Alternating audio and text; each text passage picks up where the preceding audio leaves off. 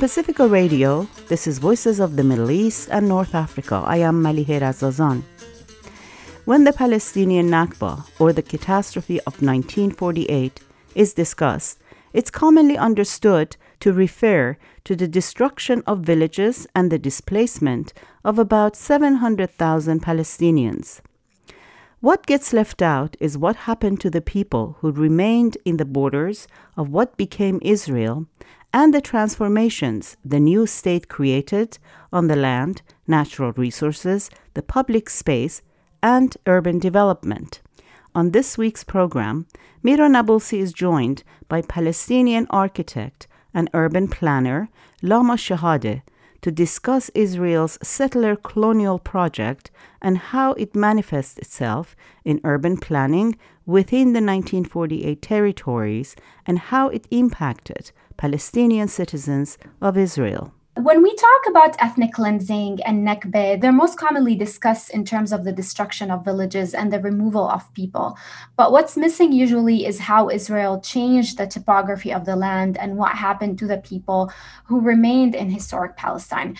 From your perspective as an urban planner, talk to us about the early years of the state of Israel. Actually, that's a good way to start maybe the interview because people usually see Palestine as what's happening in the West Bank and Gaza, and what happened in historic Palestine is history. It's done. Israel just occupied the land and that's it. But if we see what Israel did since 1948 or even before until today, what Israel is continuing to do in historic Palestine, we can understand the patterns of occupation that are happening in the West Bank and Gaza because of the many similarities and because of its one settler colonial state. For us, it's one Palestine, but also it's one settler colonial state. Basically, in 1948, as you know, 700,000 Palestinians were expelled. That's around 50% of the population of historic Palestine. Today, we are 1.5 million citizens. We got the citizenship. That's the status of Palestinians who remained. Most of us live in only Palestinian communities. We call them villages or towns because it's basically villages that grew into dense towns, but still in a village, let's say, traditional way of living. And um, it's Palestinian only communities. Few of us, around maybe 15% or so, live in mixed cities, Jewish and Palestinian population, like the historic cities, Haifa, Yafa, Akka, and those cities. So, if we want to talk about the start of Israelis building the state of Israel, what happened almost right after 1948 is that Israel claimed ownership over 93% of the land, which is huge percentage. I'm talking about the land within historic Palestine, the borders of pre 1967. And 1930% as public land is a huge number compared to all other countries in the world. And there were many laws that allowed the Israeli government to, to claim the ownership over those uh, lands. Maybe we'll talk about them later, but this fact allowed basically the Israelis to see the land as like white canvas. It's all for them, so they can plan whatever they want. And Palestinians during this period, after 1948, were put under military government for 20 years. So the first 20 years, we were basically in a big open jail. If we want to leave the village or work in other places we had to get permissions. It's like the west bank today kind of with the soldiers around the villages etc and this is when basically israel started distributing the population building cities towns infrastructure industrial zones and taking over natural resources and also legislating new laws and expropriating whatever land is left according to their new laws within those black holes, us, the Palestinians' uh, villages, we were left on 3% of the land only. That is our private land that were not stolen, kind of survived. And we grew eight times more than what we were within this period of time, but only within those borders. So between so we, uh, 1948 and now, you're saying the population of Palestinians inside Israel grew eight times. Around eight times more. Mm-hmm. I think it's even nine times more. Almost without any expanding of the borders of those villages. Uh, we still live only on our private lands. Israelis do not allow or do not give up. The word give up is wrong, like giving up on public land in order for our villages to expand. Those are our historic lands, but we're not allowed to claim them back or we're not allowed to build on them. They just don't belong to us anymore. During this time, basically, we see how those small villages are surrounded by highways, by new Jewish settlements or agricultural lands that don't belong to us. It's not ours. And within our villages, we grew very densely because we don't have any other option. So whoever has land will build houses on their land for just the need of housing. And then you will see those black holes as more like yellowish satellite images because of the very dense housing without public space, without parks, without agricultural lands. We don't have agriculture anymore because we lost the lands, but also whatever is left is now for building houses. So you'll see those dense houses, and then you'll see the next Jewish settlements as a very modern planned cities. So that's basically what, if we want to see what happened to the map or to the satellite image of historic Palestine as Israel continues to grow. I want to go back a little bit to the mm-hmm. beginning mm. of the state of Israel, and I wanted to kind of get an idea about the early Jewish settlements. Israel doubled its population within the first three years following the state declaration in 1948. So, how did it prepare for the sudden growth of a population with all the Jewish immigration that came to mm. Palestine? And you started to talk a little bit about what started happening to Palestinians, but how was Israel preparing for this? Mm-hmm mm-hmm. large growth of population in the early years. Okay, if we continue from the fact that Israel now owns 93% of the land and they can plan wherever they want. So we can talk about the patterns of planning that they used. First, the Zionist movement, the Jewish National Fund, and all those institutions that worked in Palestine before the, let's say, the formal state of Israel, they all worked on preparing the land for the new immigrants. Well, they used agriculture as one main option for food security and also for employment for the new immigrants. So they tried to distribute agricultural lands all over the place and to claim land by agriculture. But that's more for, let's say, employment. But for populating the immigrants, they started building cities. Here we can talk about different patterns. We can start with Ben Gurion, who's the Zionist leader then, that wanted to bloom the Negev, the Naqab, the desert of southern Palestine. That was uh, one of the national goals of, of the early stages of Israel. Because the desert is empty, they saw this as a threat well, it wasn't empty, it became empty. From 100,000 to 11,000 remained only uh, within one year, basically. And they saw it as an opportunity of security, economic mission, and building new towns there, new settlements. So that was one goal. And by allowing water to well, they also took over natural resources, so they were able to transform water from the rich north to the desert, and they started building uh, settlements. Only by 1960, 1961, we're talking about only 13 years of Israel, there were already 73 Jewish settlements in the desert. That's a big number. Some of them are Jewish development towns. I'll talk about this in a bit, and some of them are collective agricultural lands or communities. That's the kibbutz. Also, we can talk a little bit about the kibbutz, how they built those type of settlements, so on, like industrial zones for the new population, etc. That's first, the desert, the empty lands as, as they saw it. But also, as I say, they built agriculture and rural development what they wanted is basically to claim the land to prevent the return to the 1949 UN partition line. Because in 1948, they basically declared the Israeli state over a larger area. So they have now more lands. They don't want to go back to the UN partition, the 1947 line, sorry. So what they did is they distributed the agricultural settlements along the borders as buffer zones between, let's say, Gaza and the desert, between Jordan and the West Bank. So, wherever they were able to distribute agricultural settlements, they did. They distributed the population too. And uh, they had this model of socialist communal living that's called the kibbutz, where they all farm the land and then they live together in those small kibbutz or cooperative uh, settlements, and the new immigrants will work for them. But the big wave of new immigrants were distributed to the what they call development towns, and that's another pattern. So that pattern is basically following the dispersal policy. They didn't build big cities they didn't build another Tel Aviv. What they built is a very low dense towns so they can basically claim more land. And those new development towns were uh, distributed all over the map. So you'll see them in the Galilee area, along the border with Lebanon, the border with the West Bank, then, and the desert. And to those new towns, they send the Mizrahi Jews the Jewish coming from Arab and Islamic countries.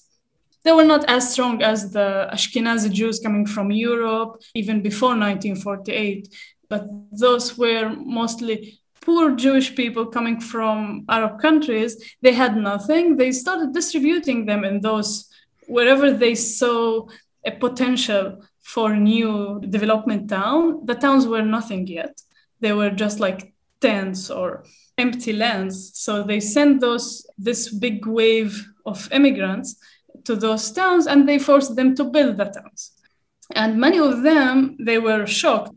You told us that we're going to the Holy Land, to the new Israeli state. Their life will be better in the new land. But then they realized that they were sent to to work and build the country.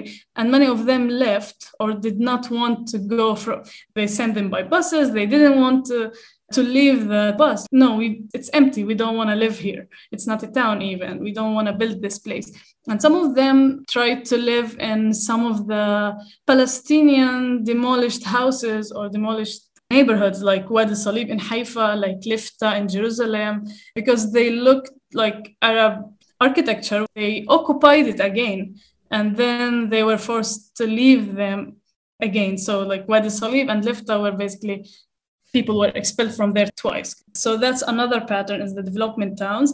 But with those towns, they distributed them far from main cities, as I said. They did not rely on agricultural economy and they did not have any other alternative. So they became very poor towns until today.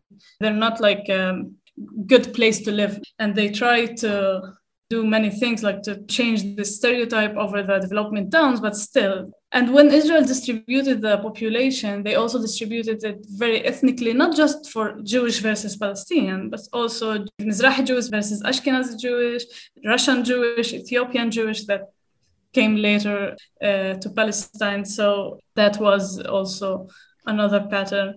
What about the other Jewish communities? Like, is there a specific kind of pattern that you notice in terms of how they were distributed, like where the Western Europeans, the Ashkenazis, sent to mm-hmm. larger urban centers that already existed? Can you give an idea about that too? As far as I know, the big waves of Jewish immigrants from Europe arrived to Palestine before 1948. And then they were sent to the urban cities that were already mixed because during the British Mandate before Israel, basically Jewish people lived along Palestinian, sometimes in the same neighborhoods as Palestinians, sometimes in their own new neighborhoods that they built because the British Mandate allowed them to build and to, to take over some parts of the cities, let's say in Haifa and Yafa, where Tel Aviv was built also during the British Mandate. So European Jewish were sent there and to the agricultural settlements. And the agricultural settlements, they are among the elite of the Jewish community today, not because of the fact that they are rich, but because by then the agriculture was a main, big thing. They took over resources. We're talking about hundreds of thousands of hectares for every single community, 300 people living in, in an area that's larger than big Palestinian village. So those resources are still for them today. So they have enough money, not just from agriculture, but also from selling the land or, or building industrial areas over those lands, etc. So this is where the the European Jewish lived, and the Mizrahi Jewish basically were sent to the development towns. That's mainly. I don't know about the difference between the different European regions, like West Europe versus East Europe.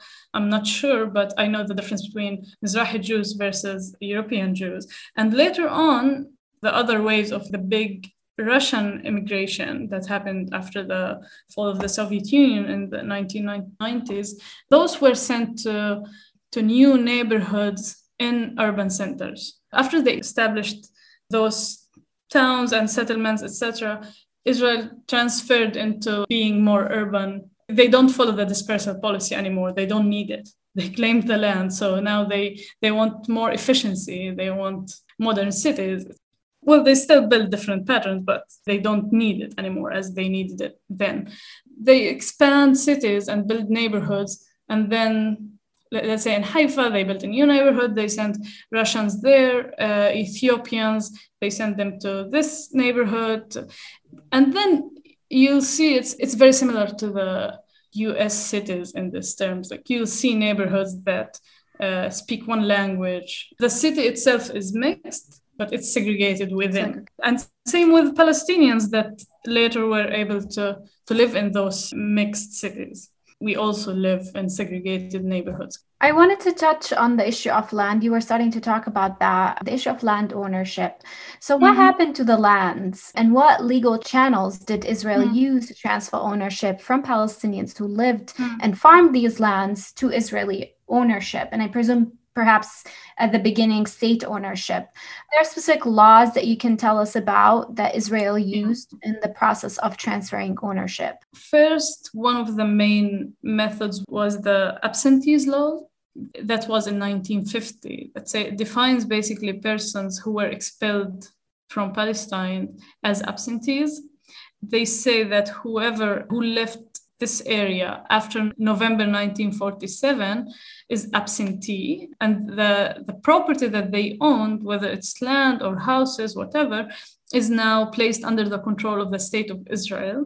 In that way, they basically took all over the lands of the demolished Palestinian villages, many houses within the remained Palestinian villages, and all the Palestinian city, historic cities, the Arab neighborhoods in Haifa and Yafa, all of the cities that were demolished completely. So that's how they took those lands and properties. Also, they transferred the ownership of every land that was not previously claimed according to the British law of ownership, which is different than the Ottoman law. So, according to the Ottoman law that we lived under for hundreds of years, and then the land was not a property as it's seen in the Western planning system. The land is like the natural resource that is, it's public, it's for everyone. So if you work the land, if you're a farmer or whatever, if you work the land, you can eat from what you did. You can sell them, you can do whatever you want to. So people treated the land in this way. Many farmers worked different lands. They knew like this village has this area, uh, they own this area, but it was not written an- anywhere. Well, part of them. Part of them were written under different system of the Ottoman law that the British law does not recognize. So all this paperwork that we have today, it means nothing for the Israeli courts because they just followed the British law. So in this way, we lost another big areas of historic Palestine. They say it's not written and it's not the British law does not recognize this kind of ownership, so it's not yours. And it became a state land. Also, when we lived under the Ottoman, let's say, or the British mandate, even if this land was not owned by Palestinians, like private ownership, because it, it was not a thing. But you still can, let's say, go there, graze the land, let's say, with if people had herd or whatever, they still can use it. But now, when it transferred to Israel, Israel sees it as a property and then they build on it. You're not allowed there. And yeah, another thing that I didn't mention earlier about the patterns that Israel used for building this, those settlements is that also in many of those settlements, well, most of them, they have committees that do not allow people to rent a house or to buy a house mm. unless the committee says yes. So this is how also we as Palestinians cannot say, oh, I want to go and live in a Jewish settlement.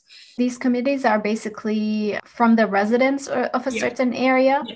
Okay. Yeah, because those were the pioneers that established that place. So they have the right to say who's going to live there or not.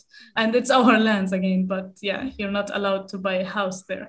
In other cities or development towns or whatever, there are no committees and it's open, but then you have all the other obstacles of living there because of racism or they don't sell you the house. That's like someone will not sell your house. That's very easy to do. And we don't have schools there, facilities, you know, but we speak Arabic. We want to learn in Arabic schools, etc. So in all those cities, we don't have what we need.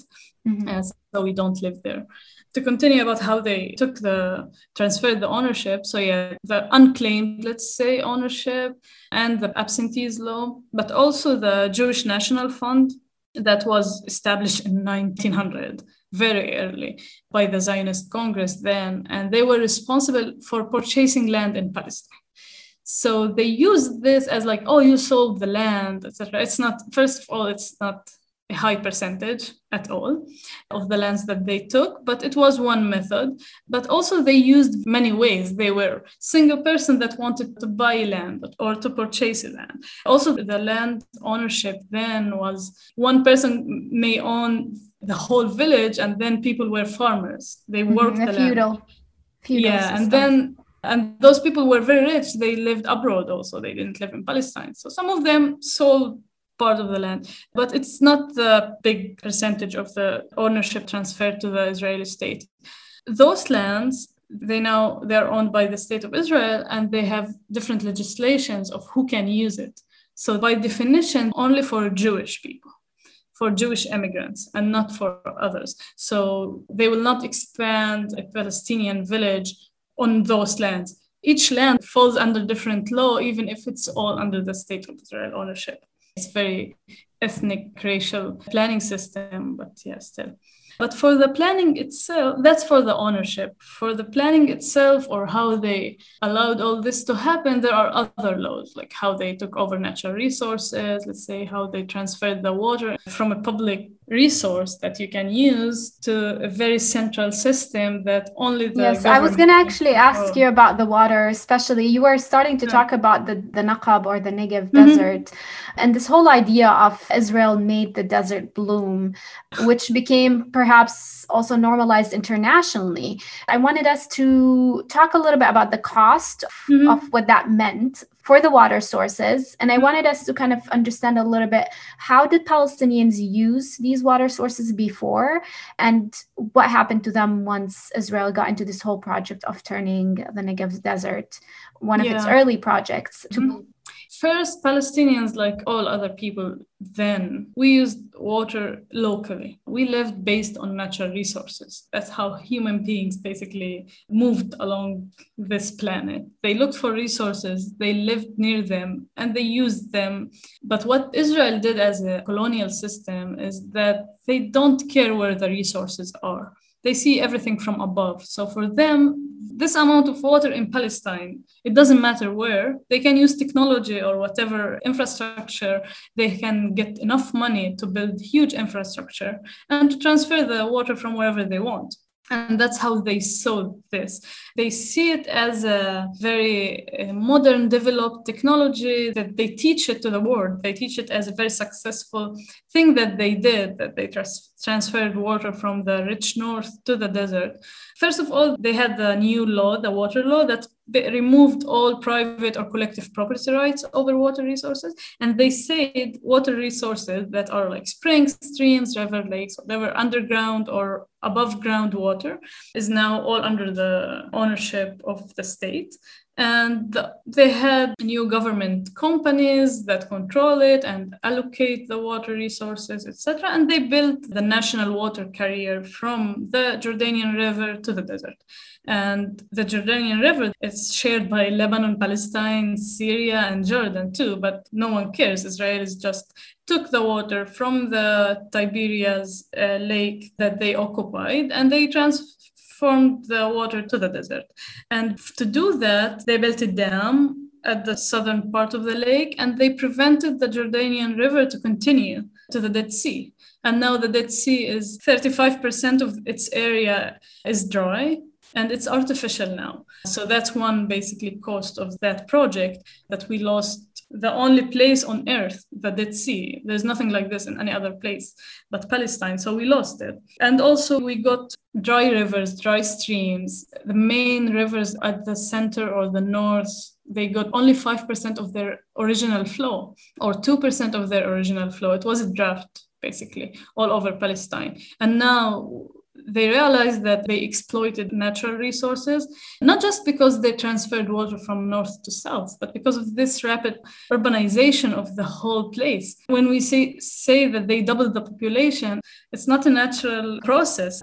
It's just bringing too many people and building industrial zones and making them live in a very modern lifestyle too. But also, even if they didn't live the modern lifestyle, the other lifestyle, like the agriculture, they didn't see agriculture as part of working the land. They saw it as a capitalist workshop too. The Jewish Agriculture Project that they're very proud of and they talk about it, they teach about it again to people around the world. They bring people from all over the world to, to help them in agricultural cities and settlements as a national icon for Israelis those agricultural lands consumed 90% of water resources in Palestine. And that got us to the fact that we don't have water anymore. And now Israel is treating uh, seawater and treating saline underground water. So we don't drink natural water anymore.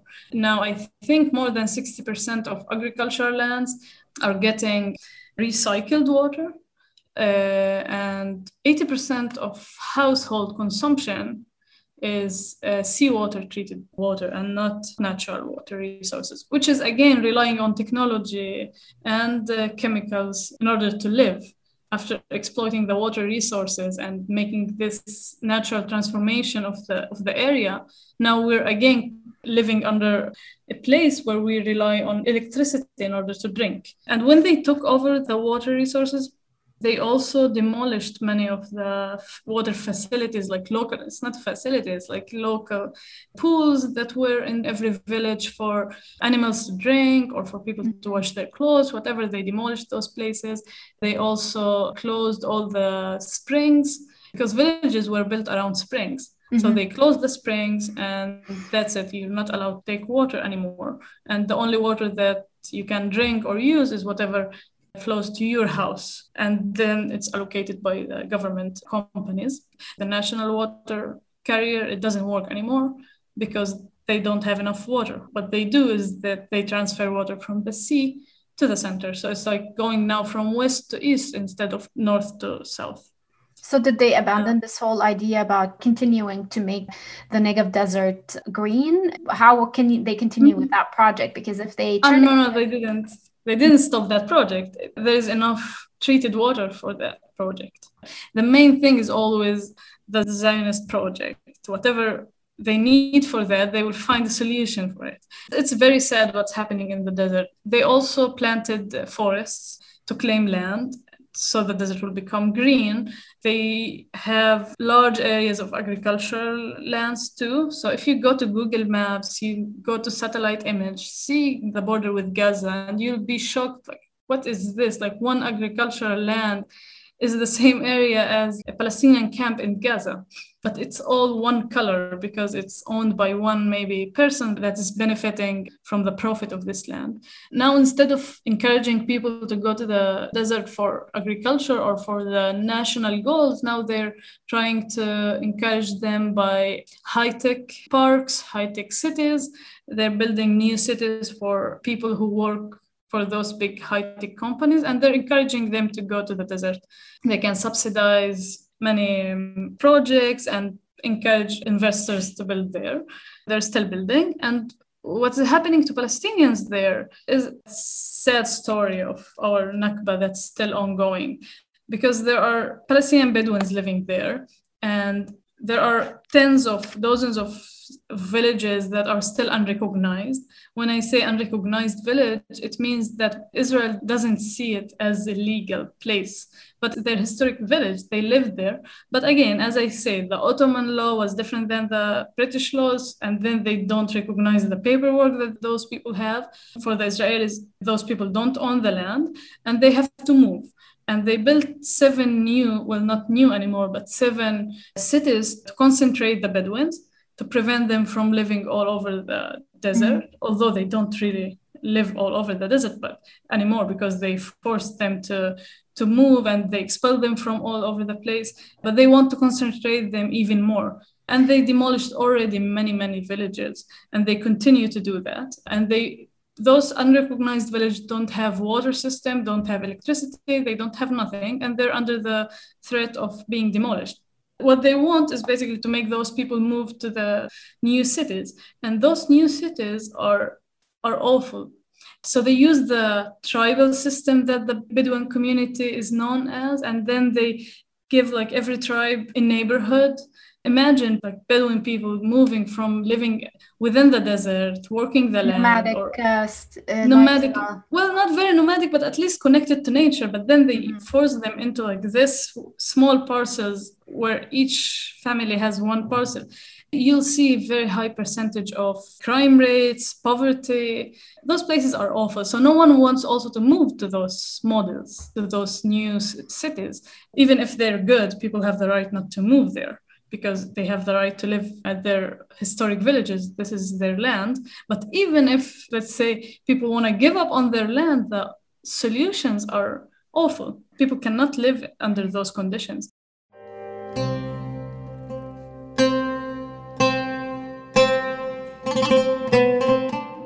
That is Lama Shehadeh speaking with Mira Nabulsi about Israel's settler colonial project and how it manifests itself in urban planning within the 1948 territories and how it impacted Palestinian citizens of Israel. We'll hear more after a break from Pacifica Radio. This is Voices of the Middle East and North Africa.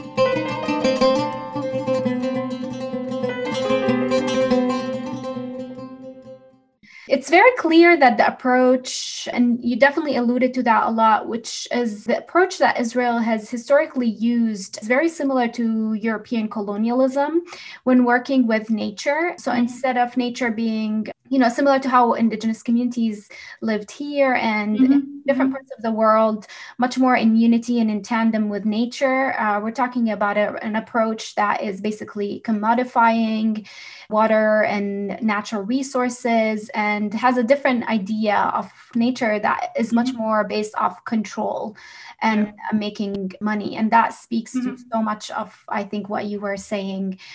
I want us to move to talk a little bit about basically the differences in urban planning between Jewish towns and Palestinian towns. And I'm thinking zoning, plans, maps, construction, and development. And how does it differ between Jewish Israeli urban centers and Palestinian? When we talk about Jewish urban planning, we're talking about planning from zero on empty lands. So it's very easy, very central, very Western. It's like you have uh, this engineer or urban planner that comes and draw the, the neighborhoods, decide what will be where, the streets network, whatever, and it's all public owned.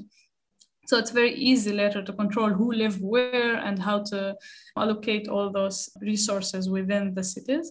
But then if we compare this to the planning system that works, the same planning system, by the way, it's the same law. We're still under the Israeli law, but then it's a law that came from above and was forced on us. It works differently then because we live on our private owned land, which means like my family owns this one dunam of land. We have our house, our grandfather house, whatever, in one very particular square. And then for the Israelis, they know that, okay, if you want to build a house, you have to get a permit to build the house. And to get a permit to build a house, it means that there should be a master plan for that area. To have a master plan for that area means that someone has to come and draw the map and plan it, do like the zoning thing. Where's the industrial zone? Where's the uh, where's the residential zone? What's allowed here, there? Where's the street, the network, etc. But they did not do that until after 2000, which means that we lived for decades in unplanned places. Unplanned places means that it's okay to live in an unplanned place. I'm not saying that planning is, is the best way, but if you live freely in that unplanned place, at least you can have your own system or your own uh, whatever communal uh, system of allocating land of real estate system of a way to build houses etc but we lived in those uh, closed borders where we cannot expand them the only thing that we could do was to build our private houses on top of our parents' house or on our agricultural land that we don't need it anymore because it's not profit anymore. And we have to have a house. So that's a priority now. So people transferred those agricultural lands into houses, and the next generation built another layer of houses. So those areas became very dense. And now, if you come to those places and try to do the master plan, it's ridiculous because where you can have a street, where can you decide on an industrial zone? Like how can you do an industrial zone or plan a zone in a place that is all built already? And the facilities that are not residential are mixed within those residential areas. You'll see people's businesses under their houses, which is the only way for them to, to open the business. It has to be in their house. But then it, mixed use planning is a good thing, but it's good when you have good infrastructure for it, but not when it's in very narrow streets and those old cities, old villages where you can't even park your car. And add to this the amount of cars that now we need that made all this place very, very hard to live in. We don't have public transportation because the regulations for bus lines cannot work on those villages. You don't have enough space in the street, you can't build the station, the, the bus stops, etc. Until very, very recently, 99% of the Palestinian villages did not have bus lines which means that you cannot even go to the to your work. So you have to have a car which made many many women unemployed. We have the highest percentage of unemployed women compared to all Palestinians living in Gaza or, or West Bank even and high rate of poverty too because in those villages, when you don't expand the border, it's not because we want to live in undense places, but we want resources. When you expand borders and you know build industrial zones, build schools, all those facilities that you need, you also get profit from this. You have places to work, you have schools to go to you have parks you have sports facilities etc our villages lack all those facilities it became only residential villages with time which means that the whole lifestyle it's not traditional too because we're in 2021 but it's not modern also. So if you want to go out with your friends you don't have where to go. So you have to go to like someone's house or whatever. And imagine this with the traditional family conservative lifestyle. You cannot leave that lifestyle. You cannot change it or work towards a, a better community because you're stuck there. The only way where to live is to live within your family household still or in the same unit or above your parents or whatever. And uh, all family relatives live approximately around each other. So it enforced this lifestyle. Our other main problem that's other than the housing problem and the planning problem is the, the, the, crime rate because israel is not interested and they distribute guns. Uh, so whatever guns people can get they're getting from police from the from army. So yeah we have criminal families we have high crime rate all within those very dense neighborhoods or cities. And you're saying uh, the a lot of the guns that end up in the hands of palestinian communities how does that work exactly how do they end up in people's hands yeah both from policemen and from army. We don't have a, we don't control borders. We don't have any way to get guns from anywhere. And Israel is not interested in enforcing any law that prevent people from having their guns. So it, it's illegal. It's illegal. It's not like the US. It is illegal, but Israel doesn't enforce the law for decades now.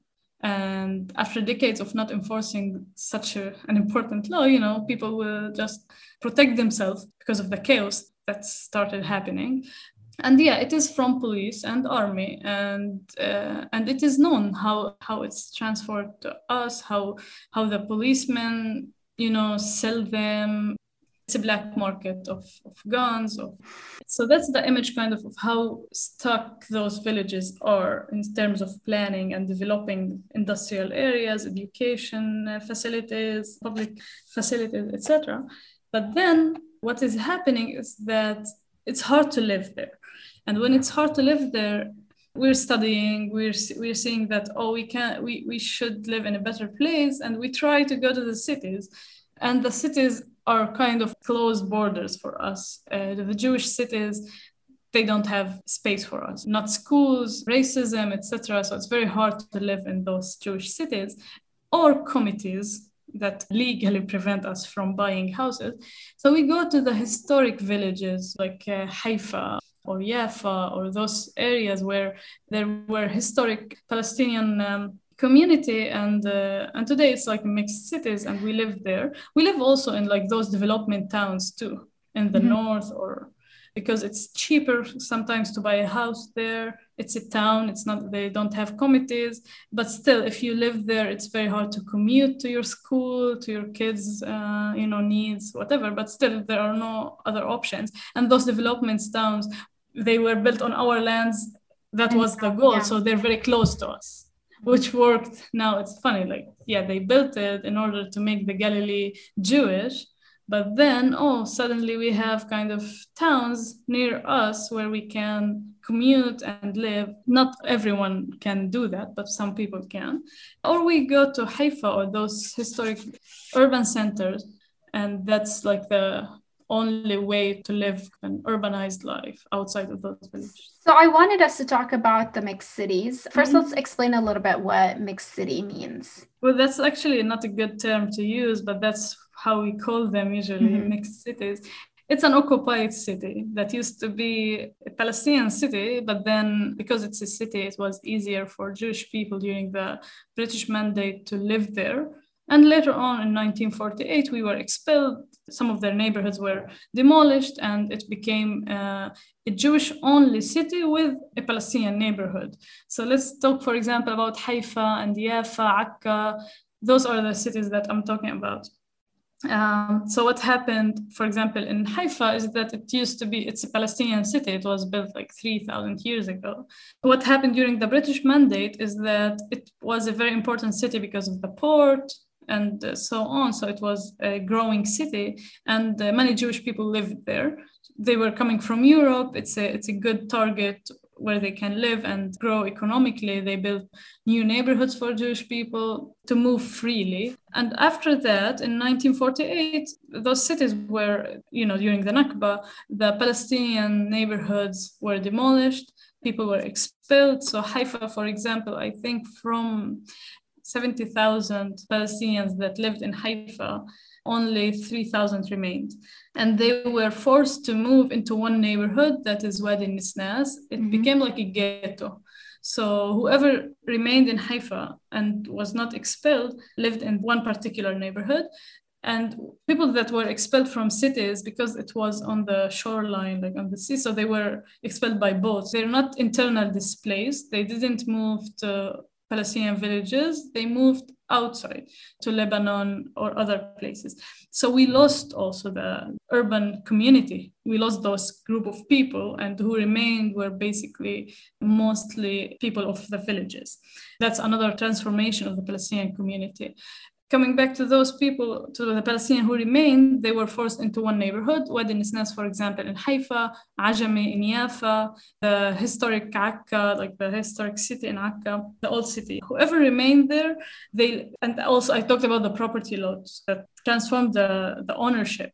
So mm-hmm. all the, the houses that are empty now, they were transformed to state ownership, controlled by governmental companies and people who were forced to move to Wadi Nisnas, for example, they were forced to move not to their houses. They were forced to move to houses that is now owned by the government. So they were renters. Uh, yeah, so they became mm-hmm. renters. Those houses are for Palestinians, so everyone will know who's this house for. So it's also very hard to know that that people as um, the Palestinian living in Lebanon, you know that there is another Palestinian family, for example, living in your house or whatever. That became the, the reality. Those ghetto neighborhoods became very poor until today. But then, because it's a city, it's urban life, and it was easier for Palestinians to move. And Haifa was in the north, for example, Akka too, where most of the Palestinians, around 60% of Palestinians that remained in historic Palestine, lived in the north. So we were able, mostly during the 1990s, to rent houses there to start a new life in the city. So Haifa today, for example, is kind of the capital of Palestinians in Israel because of that situation. But then what is happening is that old neighborhoods, some of them were demolished, as I said. In Haifa, for example, they just demolished the old uh, city that Daher al-Omar built, where people lived. They just demolished it and built new governmental offices and buildings. And You're talking see... also about uh, historical sites, like heritage sites, mm-hmm. also were destroyed. Like the character of these cities that are thousands yeah. of years old was essentially altered. Very little is left of it. Exactly it, was demolished literally. So you don't see it. And when you go to some of the neighborhoods that remained or survived you'll see some houses and you can kind of imagine how haifa was before.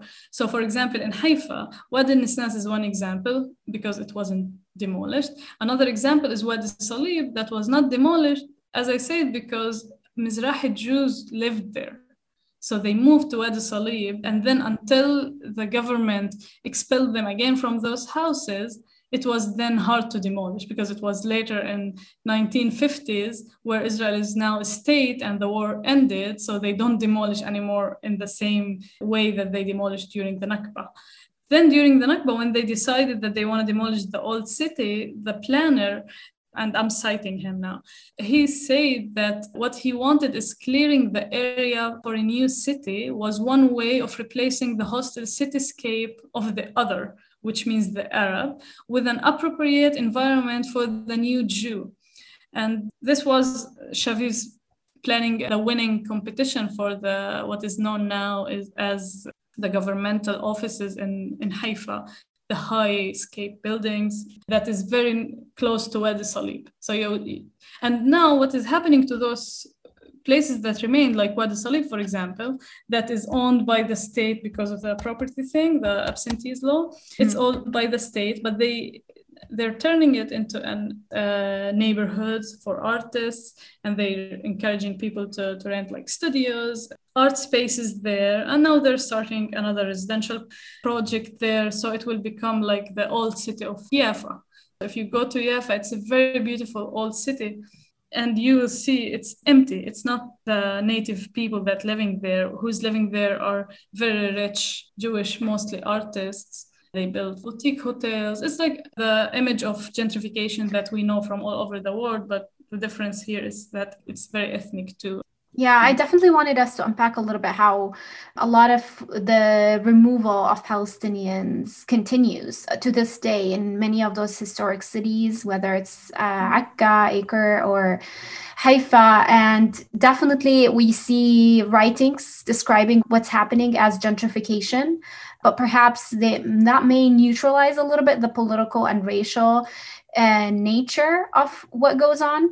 Gentrification is correct in terms of the maybe the a process, but it makes it like the whole international idea of gentrification that's happening everywhere. It's not the same because in those areas, in those old cities, people don't own their houses. Some of them do, but many of them don't own their houses because of, as I said, they live in in the state-owned houses. And then what happens is that those companies will decide that, oh, we have an investor that want to buy those houses for a lot of money. And they can sell it. And then what they say okay you as a renter you can rent from them instead of renting from us as a state company. And then they they will not become a protected renter anymore. Or other options too is that because of those places becoming like a hotspot and investors are coming from all over the world to buy those houses. They're ready to pay those people enough money to leave. And when i say enough money this money is not enough for them to buy another house in another place. It's a lot of money, but it's problematic too because then the Palestinian environment that is known there will disappear. People cannot afford living in a place that is surrounded by boutique hotels. They cannot uh, anymore have their small shop there. So many of them leave.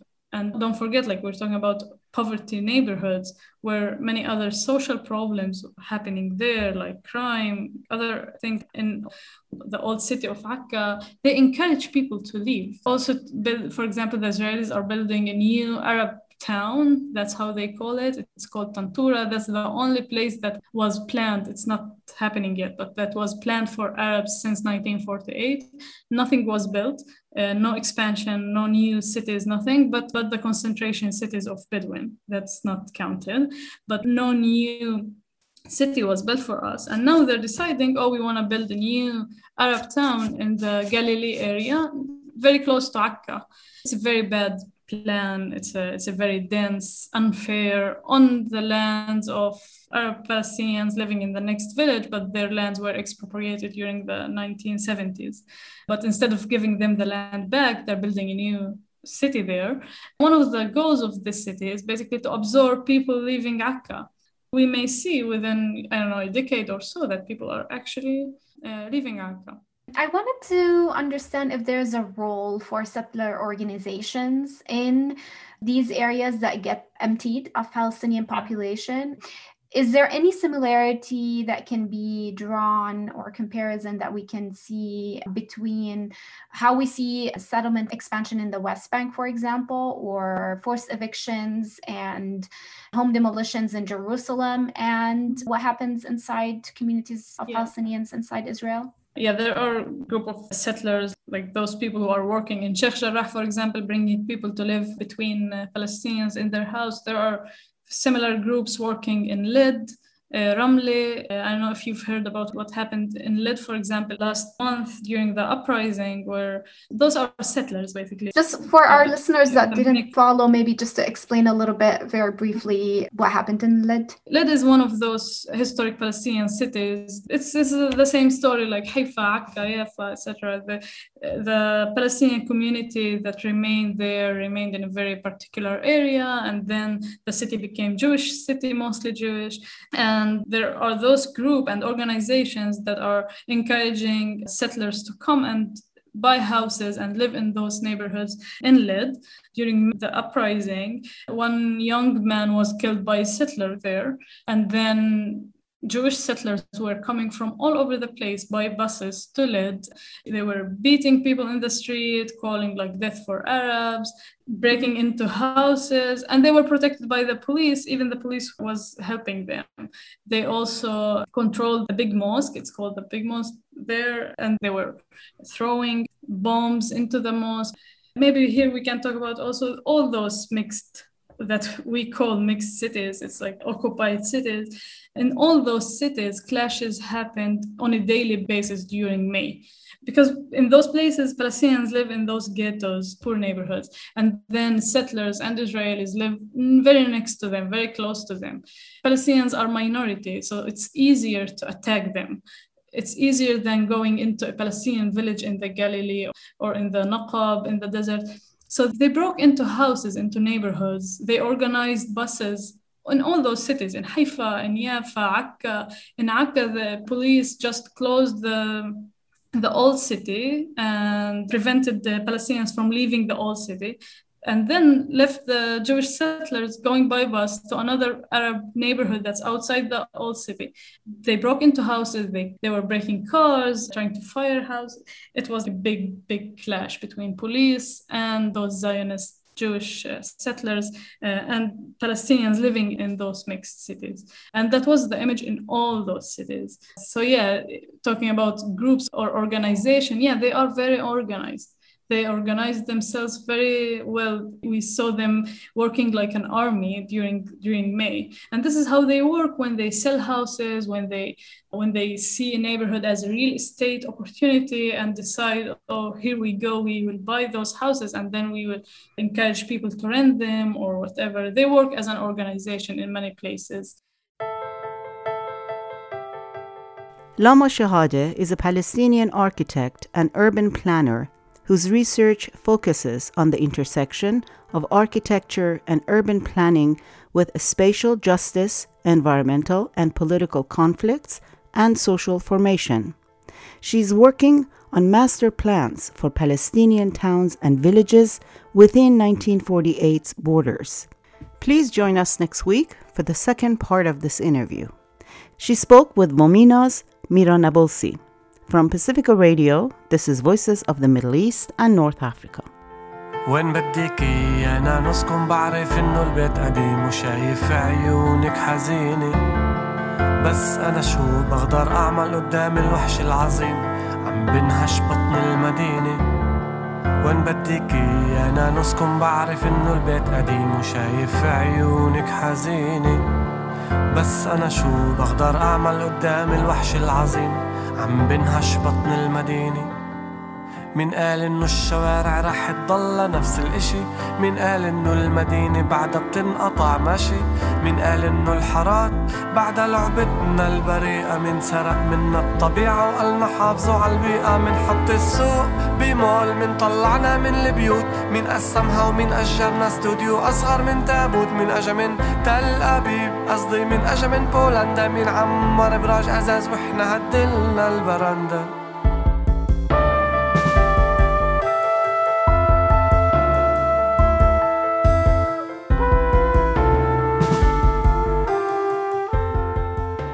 That's it for us this week. Voices of the Middle East and North Africa is produced at KPFA Studios in Berkeley. Our media partner is a Status Hour podcast. You can find us on Twitter at VOMENA underscore radio or listen to our past shows on iTunes or SoundCloud at Voices of the Middle East and North Africa.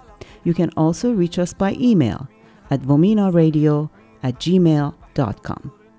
Please join us next week for another edition of Voices of the Middle East and North Africa, and thank you for listening.